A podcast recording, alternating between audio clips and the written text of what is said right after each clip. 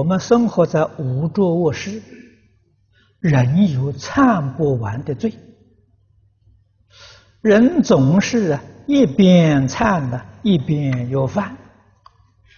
啊，罪有前生的，有今生的，这个罪业重重，如何能出三界？那么学佛还有个成就的日子吗？如果只要在这个世界上，就只有轮回，那么只有啊难离开这里了。要离开这里，这就只有净土法门。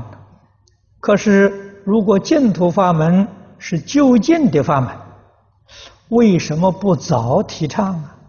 而要等到末法时期？啊，人们根性不济才提倡。回顾佛教发展的历史，多国法门教法都曾经兴盛一时。那些祖师大德为什么不着力弘扬净土呢？哎，你说这些话，你对于佛教的承传历史，你了解的不够。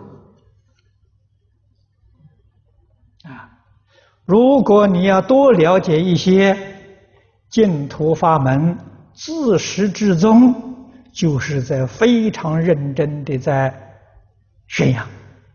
啊，释迦牟尼佛的父亲往生西方极乐世界。你们看《观无量寿经》啊，这个。维西提夫人往生西方极乐世界，啊！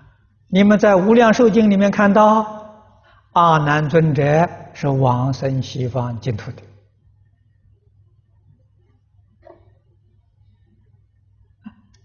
释迦牟尼佛的经教，阿难尊者承传的。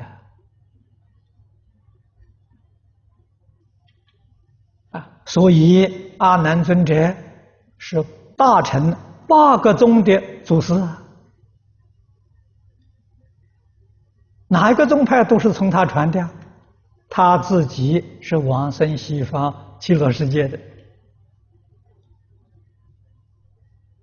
啊，最早传净土的这个法门是在《华严经》啊，释迦牟尼佛第一部讲的经啊，在龙宫里面讲的。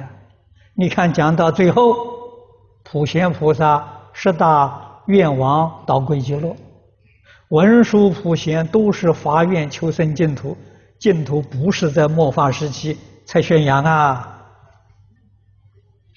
啊，释迦牟尼佛开口讲经说法的时候就弘扬了，这个些事实，要多读经论，你才晓得。才不至于产生误会。